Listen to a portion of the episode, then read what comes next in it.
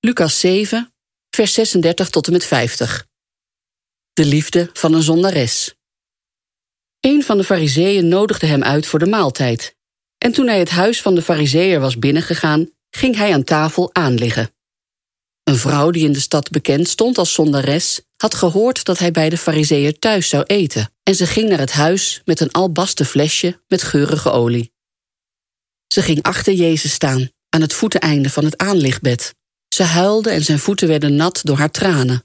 Ze droogde ze met haar haar, kuste ze en wreef ze in met olie. Toen de fariseer die hem had uitgenodigd dit zag, zei hij bij zichzelf: Als hij een profeet was, zou hij weten wie die vrouw is die hem aanraakt, dat ze een zondares is. Maar Jezus zei tegen hem: Simon, ik heb je iets te zeggen. Meester, spreek, zei hij. Er was eens een geldschieter die twee schuldenaars had.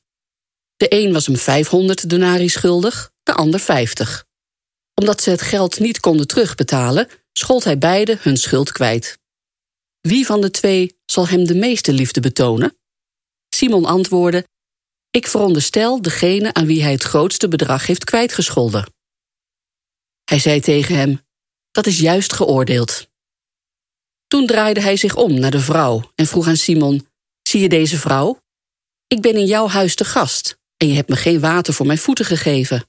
Maar zij heeft met haar tranen mijn voeten nat gemaakt en ze met haar haar afgedroogd.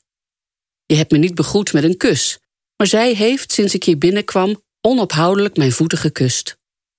Je hebt mijn hoofd niet met olie ingevreven, maar zij heeft met geurige olie mijn voeten ingevreven. Daarom zeg ik je, haar zonden zijn haar vergeven, al waren het er vele, want ze heeft veel liefde betoond. Maar wie weinig wordt vergeven, betoont ook weinig liefde.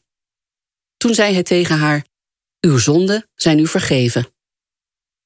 Zijn tafelgenoten dachten bij zichzelf: Wie is hij dat hij zelfs zonde vergeeft? Hij zei tegen de vrouw: Uw geloof heeft u gered. Ga in vrede. Jezus zegt dat bij mensen die veel liefde geven en laten zien, ook veel fouten vergeven worden.